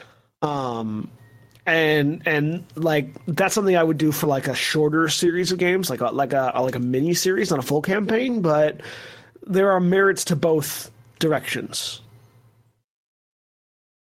Cool. Do you have any input on that, Jack? Uh, I am fairly well known to prefer a static setting, um, or at least try and maintain a consistent scene. Uh, if the if the cast is going to be running around, um, kind of like Star Trek esque. Sure, they're showing up every new places every week, but there's always the Enterprise. You know, that's home base. Uh, that that gives a level of of consistent setting uh, to the whole thing. I I feel like because I've I've run campaigns based on the travelogue sort of thing before. And that story, while it moves and while there's a lot of action involved, it's much more difficult for me as the storyteller and also to an extent for participants in the audience to get invested because like you say things are constantly changing. So you know it's they're while the characters are consistent from week to week to week there's very little else for an audience to grab onto and and dig into because you don't see these npcs possibly ever again you know or okay, well, we saved that town and now it's in the rear view. Um, So, whereas, so what you're saying is you really hate Scooby Doo. yes, I absolutely, actually, that is a very good, that is a very good parallel. Yes, I absolutely hate Scooby Doo. Because because that's what Scooby Scooby Doo. Like if we if we were to Um, Right. back it out a little bit, Scooby Doo is a travelogue narrative. Mm-hmm. Yeah, it definitely is. F- I love and fulfills, Yeah, it fulfills most of the tropes they're on.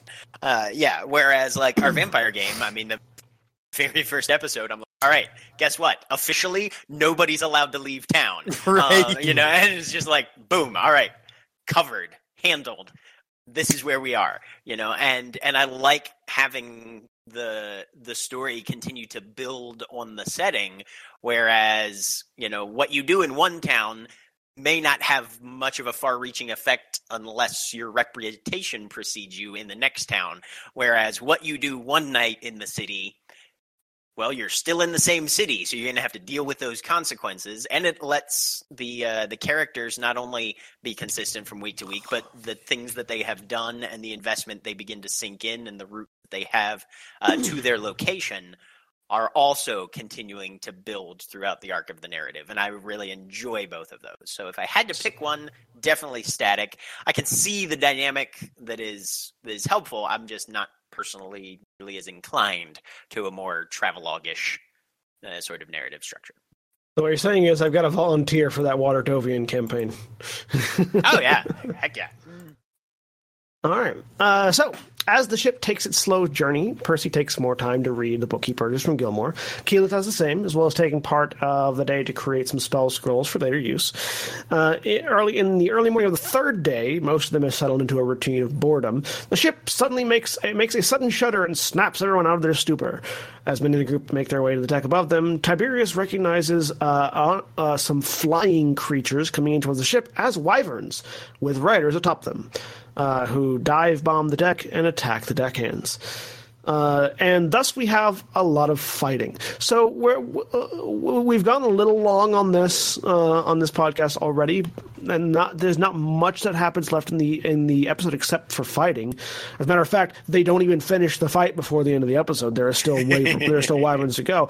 So instead of going through the entire fight, what we're going to do is talk about particular moments um, in the fight that are sort of standout moments. Now, do either of you have any of note right now that you want to talk about? Moments within the fight that, that you feel are worth mentioning. Nope. Um, I mean, I mean, was turning a wyvern into a rabbit is always funny, but you know, it's not really a, I a mean, narrative criticism.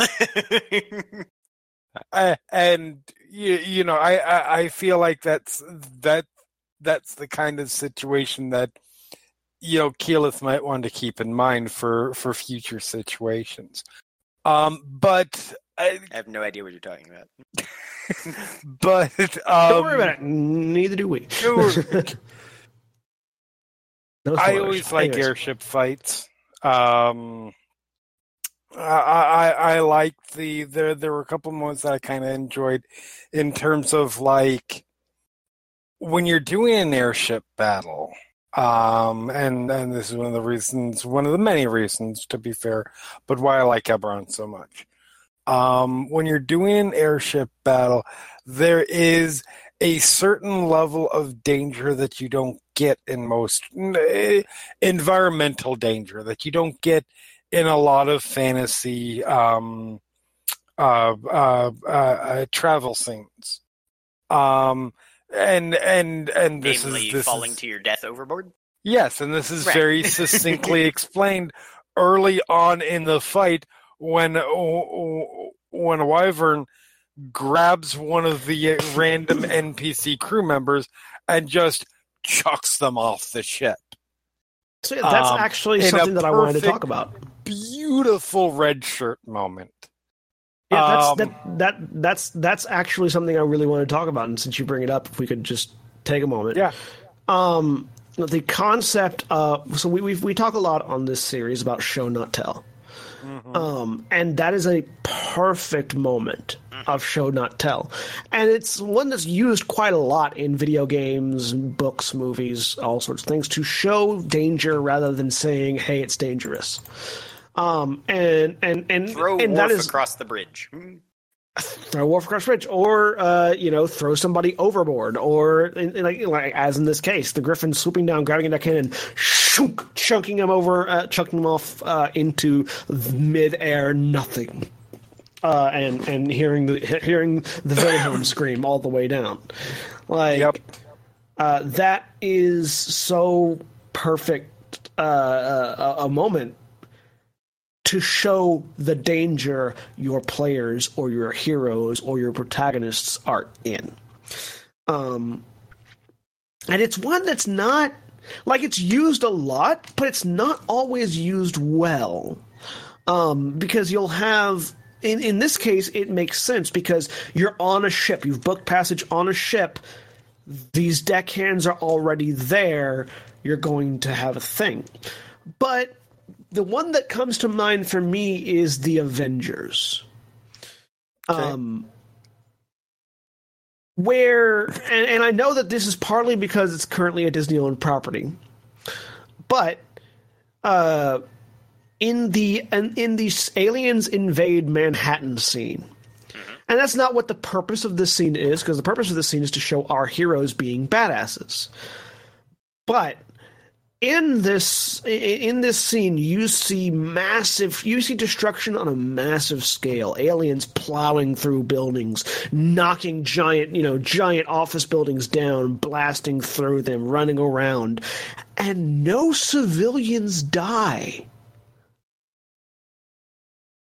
You never once in the entire scene see any civilian eat shit and get crushed by a building. Or like end up with a chunk of rebar through their abdomen or something. or, or I mean, or- I feel like or there are a couple of reasons. But or yeah. get picked up and tossed out of a window. Um, and there are, there are a few reasons uh, that are not narrative reasons as to why that happens. right.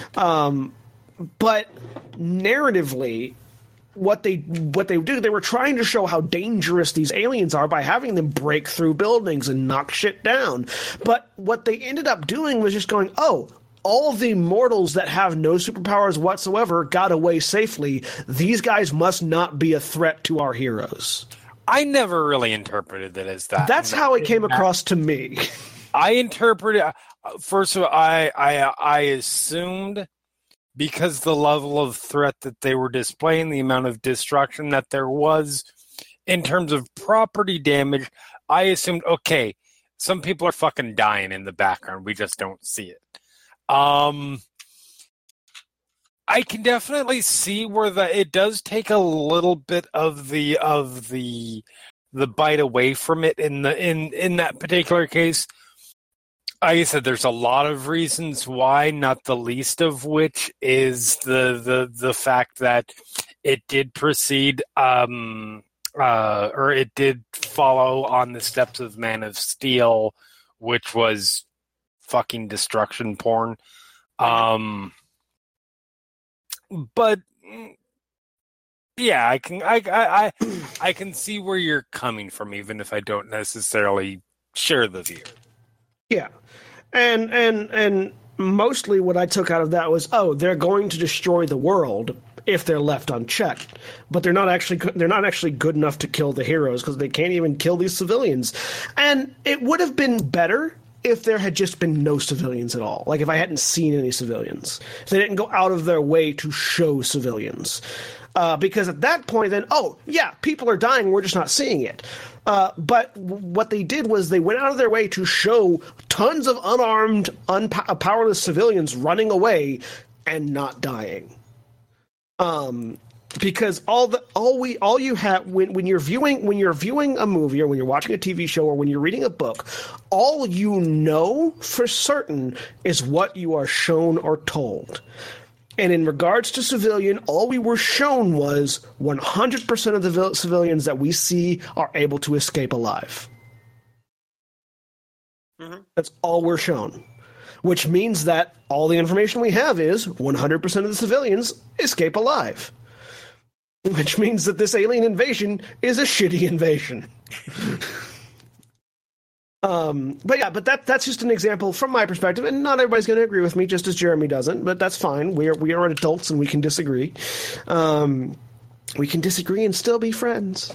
Uh, but that's an example in my mind of royally screwing up this very simple thing of having a griffin grab a deckhand and throw him over the edge. Yeah.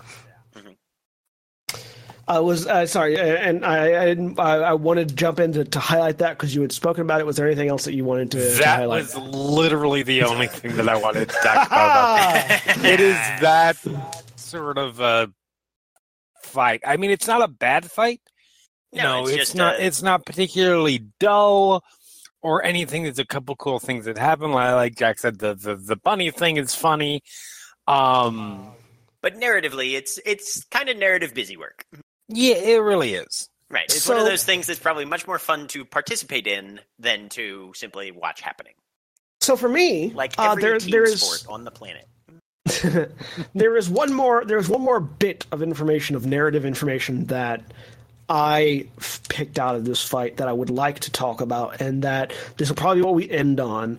Uh, and this is a missed opportunity for a character to be hoist upon their own petard.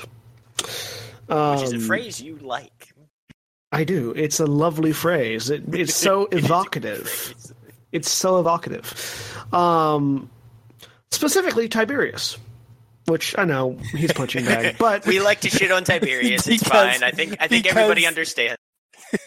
because as a character, he's terrible. But- um, um, so Tiberius throughout this for the most of the fight uses one spell, yup. telekinesis. Now, this is a really good opportunity to talk about people that are so confident in their powers that they do the "I can beat you with one hand tied behind my back" shtick. Um, and then Sorry, Hex Eldritch Blast. What now? I mean, Yeah. that's a des- that is a D and D design thing. So Yeah. so so how how'd that how, how'd that work out for you when the enemy could see you and use power word kill? Hey, not every tool is universally applicable, and I will be the first to admit that.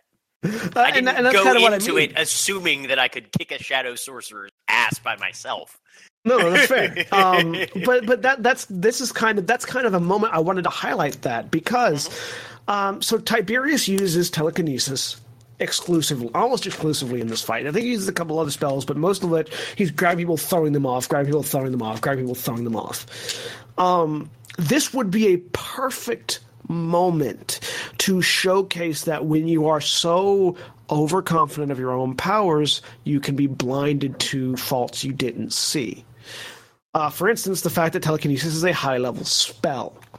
Um, and sure, it can go for a long period of time, but if there had just been, if there had been a reason for him to have to break concentration on telekinesis multiple times, as he keeps trying to use it and keeps trying to use it and keeps trying to use it and keeps trying to use it. And then that one time when he goes to try to use telekinesis and he can't because he's used it too much. hmm And then something happens, not necessarily to kill him, but something happens that severely injures him or someone else because he's not able to use telekinesis because he was too overconfident in his fighting prowess. Um, that he kept using just this one spell at the sacrifice of other potentially far more efficient spells. Um, because telekinesis doesn't actually damage people by itself. No. Actually, I think a couple of times he throws people and the griffins catch their riders and come back up. Yep. Um, uh, and so, if this was a really great opportunity that was missed to have a bit of character growth for Tiberius, um, and and fair enough that it was missed. This is this this would would have been hard to get uh, unless you uh, unless you sort of had planned planned for this already, um, as specifically as a as a thing to ch- challenge Tiberius, um, where he could have again his lost his telekinesis and been basically powerless uh, in the face of somebody coming to grab him, and now a griffin has him in its talents, or or not a griffin, or yeah, a griffin or or or a wyvern has him in his talons and is about to drop him, and he can't save himself. And somebody else has to come in and save him, and I then he learns a little bit, a little less about humility.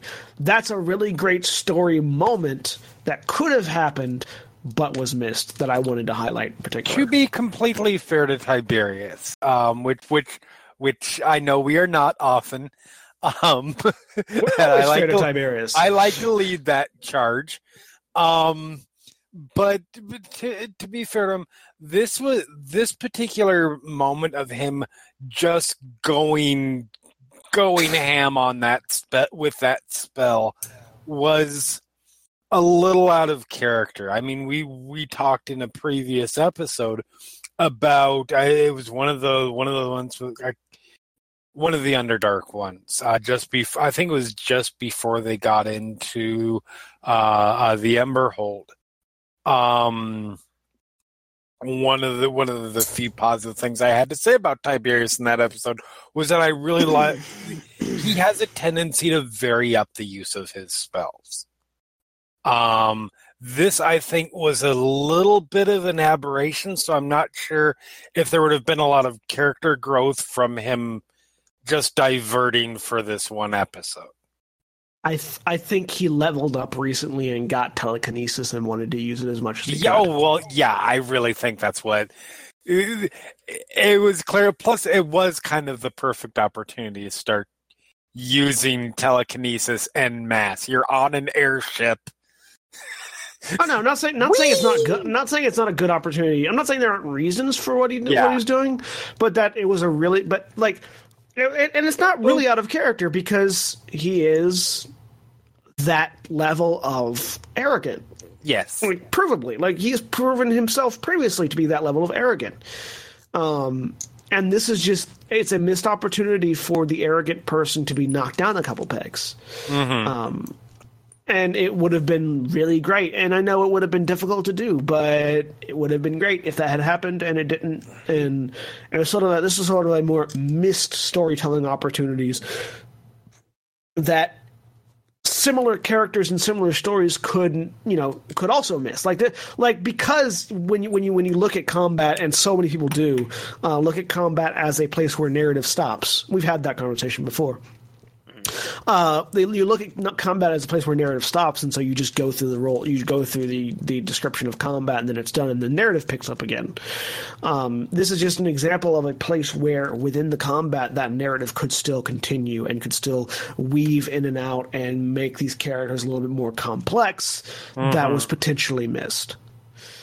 Um, yeah, like going, you know, greater invisibility, Eldritch Blast, Hex. Yeah, that's a really great mechanical thing that you can do. But the minute you have a superior spellcaster that can see through your invisibility, oh no, Put you what, right back on your back foot. Yeah. yeah, it's Yeah. like whoa, fuck, bam. Um, and so that that's a place where narrative happens, and this is another place where narrative could have happened that didn't. Yeah. Um, and I felt that it's good to highlight that because so that you, when writing your narratives, or when doing your stories, or when or when designing your encounters, can think as a GM, as a storyteller, as a writer, as whatever about am I missing an opportunity to further evolve somebody in this story? yeah Because there are there's no such thing as a place in a story where a narrative cannot happen. No such thing. Narrative can happen anywhere. You just have to find the correct opportunity and implement it. Yup. And I think This that sounds like a, damn long episode. it has, but I think that yeah. sounds like a I think that sounds like a good place for us to stop. What do you guys think? I'm down. So All right. So, uh, we have been Final Show Films. We produce a wide variety of content every day of the week. You can check us out on our website at finalshowfilms.com. You can also check us on our Patreon page at patreon.com slash fsfilms, where we are currently at $100 a month. Thank you to our patrons, especially our $25 tier supporters, Chris Comfort and Antitonic. Um, our next goal on Patreon is $500 a month, which is going to be paying for Jack over here uh, to edit our stuff full time or part time uh, out of your pocket instead of mine. So uh, if you like Jack, at the very least, you don't have to like me, but if you like Jack, throw us a couple bucks. We appreciate it. Um, yeah, uh, and uh, just once again from the top, I've been John at John A Bates uh, on Twitter, and we've had Jack. Hey, I'm Jack, and mine was Alt F4 Gamers on Twitter. And Jeremy. uh, Jeremy J Thomas four one one mania. And this is where we say goodbye, everybody. Goodbye. Later. Goodbye.